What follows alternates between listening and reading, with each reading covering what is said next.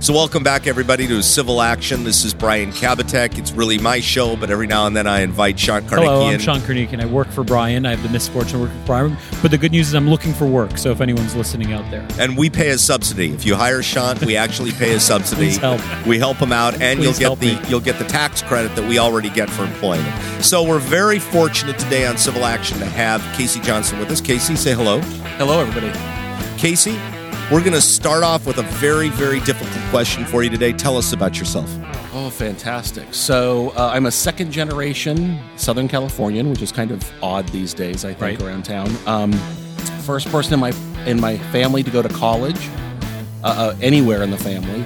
So, I got my undergraduate degree at San Diego State University. I'm actually a product of the California Community College System, which I'm a huge advocate of. And then I went to USC for my law school degree. Fight on. Yeah, yeah, fight on. I've heard of it. Have you? Yeah, yeah. Were Your you on the office. girls' soccer team? yeah, that's exactly how I got in. okay, That's good. how My you got parents your wrote a scholarship, big yeah.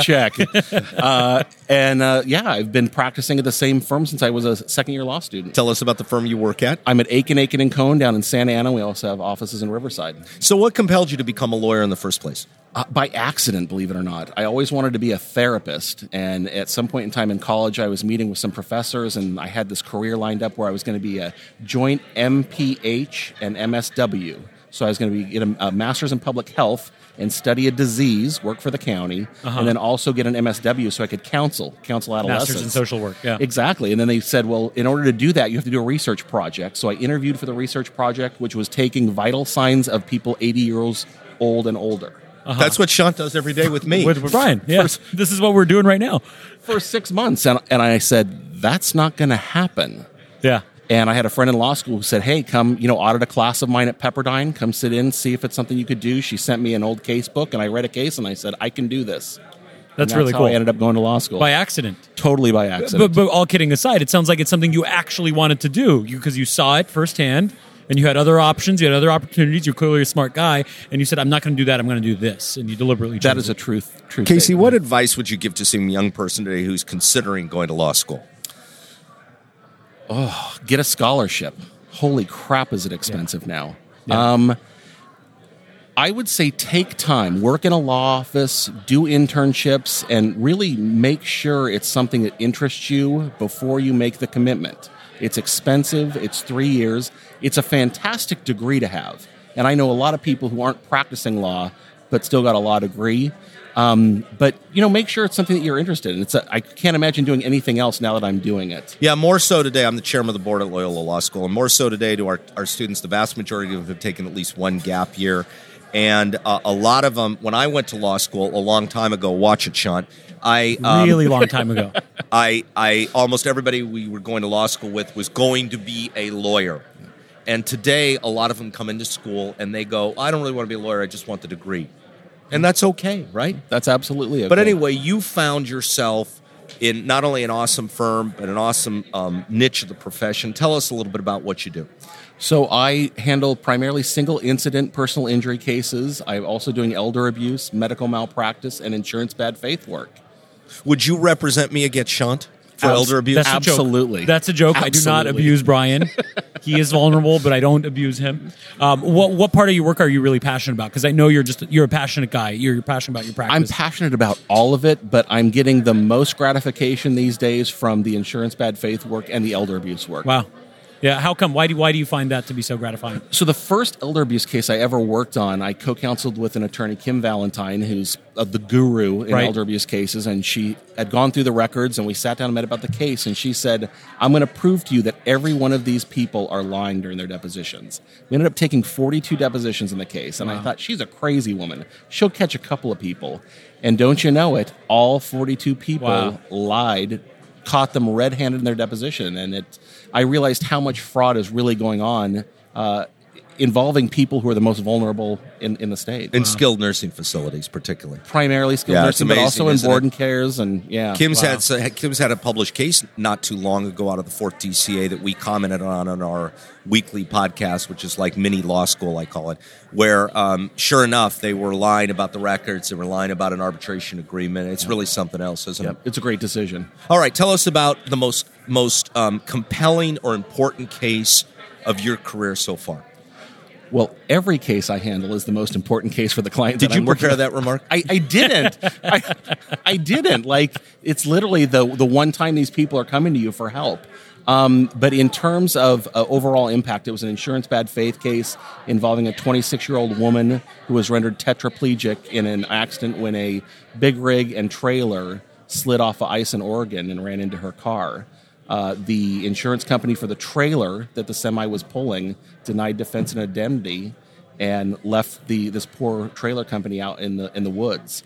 And we uh, took the case on and and secured a result for her that'll take care of every medical need she could possibly have for the rest of her life. Wow. That's incredi- incredibly um, fulfilling when you have something like that happen. So, what do you think today is the most significant issue? Because we're here at the COC conference up in San Francisco, which is the lobbying arm of the plaintiffs' bar. What do you see as the most significant issue in Sacramento that um, plaintiff lawyers have to deal with today? I would say the current biggest threat is the um, consideration of implementing and letting AI come in and letting hedge funds come in and buy law firms. Uh, Non lawyers. Yeah. non lawyers practicing under the guise of access to justice. We know, and I know you know through your work with the LA County Bar Association, that there are access to justice issues, but those primarily involve landlord tenant issues, family law issues. People who have meritorious personal injury cases don't have a problem finding an attorney. right. th- th- not only do they not have a problem, there's there's so many out there that I encourage consumers to be discerning about who exactly they're going to go out and hire because, as we well know, um, you guys have probably the finest plaintiffs firm in, in Orange County. There are lots and lots of plaintiff firms that you wouldn't want to refer somebody to because they don't have the particular experience they need, right? That's true. Just because you can put up a sign on the freeway or throw a commercial on television doesn't mean that you're the best person to handle a case. So, what else are you passionate about? I'm passionate about LGBT rights. Um, I've been married for five years to my husband, and um, so I've. Who's a great guy, by the way? Thank you. He thinks so. Uh, and he We're the ones who make the jokes. he loves Roxy too. By the way, I My try to wife, keep them that's my apart. wife. 'cause- Everybody loves my wife more than me, right? Well, there's a reason for that, but yeah. So I'm a past president of the Orange County Lavender Bar Association, which is the LGBT lawyer group in Orange County. We'll be celebrating our 10 year anniversary next year, and I've come back into co-president for our anniversary year. When are you going to become president of Consumer Attorneys of California? Well, assuming I continue to move up one seat, I'm not yet on the official ladder, but I believe it's eight years from now. Yeah, that's great. I believe it's 2028. That's really great. And and Casey is a young leader of the plaintiffs bar. I think of him as that. And uh, can you tell us a little bit about your involvement with CAOC and you know what what you do there and why you think it's so important? so my involvement started just being on the board, but then I was quickly elevated to chair of the diversity committee. So I spent uh, a year sort of getting my bearings in the organization and finding out what it was the diversity committee really did, and then expanding the events and expanding the leadership committee to help train a diverse, excited group of young leaders to, to, to get involved in the organization, which has been very successful. Good for you. Good for you. And and um, what are your kind of your plans with CAOC? I mean, clearly you you want to stay involved in the organization. Why do you think it's so important to support CAOC and be involved in CAOC? Well, CAOC really is the only voice for consumers and for plaintiff lawyers in Sacramento. You can be involved in a local TLA, which I always encourage people to do. It's great networking, it's a great way to find your local family. But in terms of protecting your rights uh, for your clients and for your firms in Sacramento, it, CAOC is the only gig in town, and that's why it's so important. Yeah. Eh, What, what do you think are some of the big things on the horizon that you either from your perspective? I know you talked about non lawyers being involved in in the law and other things. What are some other battles that CAOC or the plaintiffs bar in general should be concerned about in the coming years? Well, I'll tell you, uh, you know, every year we, we always, and this past year was one of the most successful legislative years CAOC's ever had. Um, but what's most important that CAOC does every year is kill anti consumer bills, fee cap bills, bills to give immunity to Tort reform. corporations Yeah. and companies and public entities. And it's insane. That's going to Yeah. continue. So that's a fight that the plaintiffs bar and CAOC will always have. And there's no limit to the uh, imagination that the people have on the other side to try to protect themselves from responsibility when they do something wrong. Right. We were just talking to Jackie Cerna and we were saying one of the you know challenges Jackie with Stern that is one of the. In case somebody didn't listen to the prior podcast, That's right. She's one of the uh, lobbyist for Consumer Attorneys of California. That's right. Recent, recently promoted to deputy legislative director. That's great. That's right. It's so important too that COC, which has some of the best lobbyists in Sacramento that have been there for a long, long time. I mean, careers have been spent there. But it's also important that we get somebody from a younger generation to start coming in too, because we have a lot of younger legislators who can relate to Jackie. Absolutely, absolutely true. Yeah. Were you in the middle of a question, Sean? that I was, interrupted? I was, but it's okay. No, I was going to say that you know one of the challenges she talked about is it's unpredictable because they could come at you with a number of bills and, and things like that. So, you know, Th- that's true. Nobody would have seen that, you know, fire litigation about fires and insurance and and and you know, Right. public entities would be at the forefront of things, you know, 4 years ago. Nobody would have guessed that. it changes all the time and it moves all the time and and you know in some respects the corporate interests that want to put us out of business and want to hurt our clients or not pay them at least um, are like a smart virus right they they keep um, evolving and adapting and you know, exactly Yeah. And I, I think we'll see uh, continue to see an explosion of attempts to limit liability for people who are taking care of the elderly because of the aging population. I think you're going to see a lot more bills affirmatively from nursing homes, board and care facilities to try to limit the liability of, of those yeah, organizations yeah, for mistreating and that's a growing neglecting. percentage of the if you're, population. a, if that's you're a right. plaintiff's lawyer in California, every day get down on your knees and thank God you practice law here because you go to these other states and it's a nightmare. Yes. no rights. They take away right. They give they have no rights to start with, and then they start carving out rights that they don't even have. Yes. yeah, So, Yes. Casey, this is the fun part of our podcast. This is where we get to ask you um, kind of questions which have no, um, not only no moral compass, but no, no, no, no, no, not going to ask any immoral questions. No? no, no immoral questions. I'll be the arbiter of good taste, and and we'll ask you some easier questions. All right. So the first question I'm going to ask you today is if you could be a character in a movie, in real life though, what character would you? Who would you want to be? Oh, good God. I think we've stumped him. Yeah, A character Casey in had a- so much a to say until character now. in a movie. Casey had a lot to say. I mean, see this one Fletch coming. immediately came to mind, but that's probably a little bit too obscure for people. Um, Okay, we'll move on. He can't answer it. Character character in a stumped movie- him. I mean, I would go to a real person like Like who? Thurgood Marshall Oh. Okay, okay. You're Thurgood Marshall now. or Brian Stevenson. God, I if thought you could were gonna become say Brian Stevenson. Kapitek. Nope, nobody wants to be you. Nobody, you barely want. I don't to wanna be you. be me. Yeah, Just you- Just slipped you out of the top 10. You're like 11, Brian. Yeah, yeah. Shot your question. don't- Sure. Uh, if you weren't doing this, what would you be doing?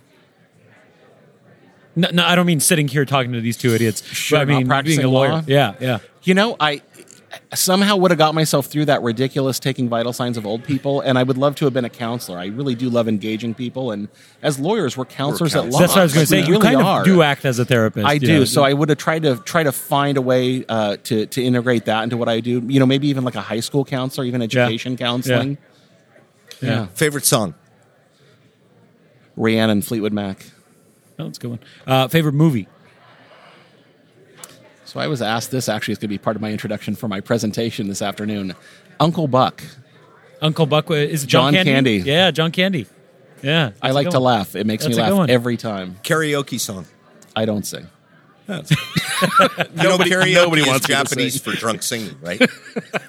Uh, your favorite meal? If you had like one meal that you can eat Oh. forever, Not forever. not forever. You just, don't like that? Just his favorite meal. Just Sure, why do your you favorite meal. complicate the question? Favorite meal? Um, yes. I love everything. Are you kidding me? Look at me. uh, it probably a really good chicken parmesan with a side of fettuccine alfredo. That's good. That's pretty specific. Your turn. Can you think of Oh, that anything was clever? my, that was yours. Okay. yeah, yeah. Can I you think? of Uh, anything last clever? book you read. I'm in the middle of reading Becoming Michelle Obama. Oh, Yeah, that's a long book, Sean. With with a lot of very words. Few pictures. Not for us. No Not for us. pictures. Not for us. Um, growing up, what did you want to do in terms of career, even if it's unrealistic or crazy?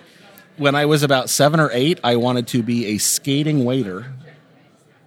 I had roller skates, and I thought, look at all these people on these shows, you know, the, the television shows with the drive-ins and you roller skate drive-ins? the food Yeah, up. yeah. I wanted to be a roller skating waiter. And then at one point in time, I wanted to be a chef.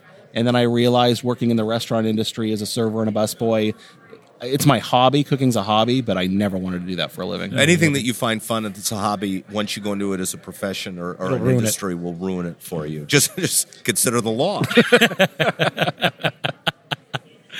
All right. So, uh, cartoon character. What cartoon character do you see yourself as, Oh my. or you'd like to be?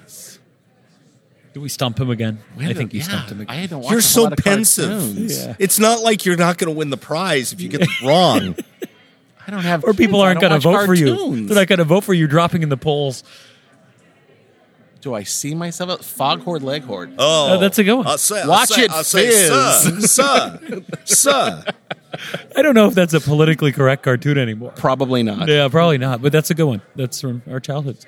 Uh, You get the last question, Sean. I do. I get the last question. Uh, if you had a superpower, what would it be? Unless you actually do have one. So- I, I clearly don't. Um, No. Ex- Unless eating is a superpower. yes, it is. we have that. All three of us. We have something in Where's the common now. buffet? Yeah. Yeah, My we're gonna take a snack superpower? break soon. I- I would love to be able to fly Yeah. because then we could have that dinner without having to Skype dinner. I could That's fly. true. I could fly to you. Right. That's your solution That would right be the there to the solution. traffic In a in, reasonable LA. amount of time. Traffic in Southern California. So, Casey Johnson, you've been terrific to be with us today. We really appreciate it. This is Civil Action with Brian Kabatek and Sean Karnikian.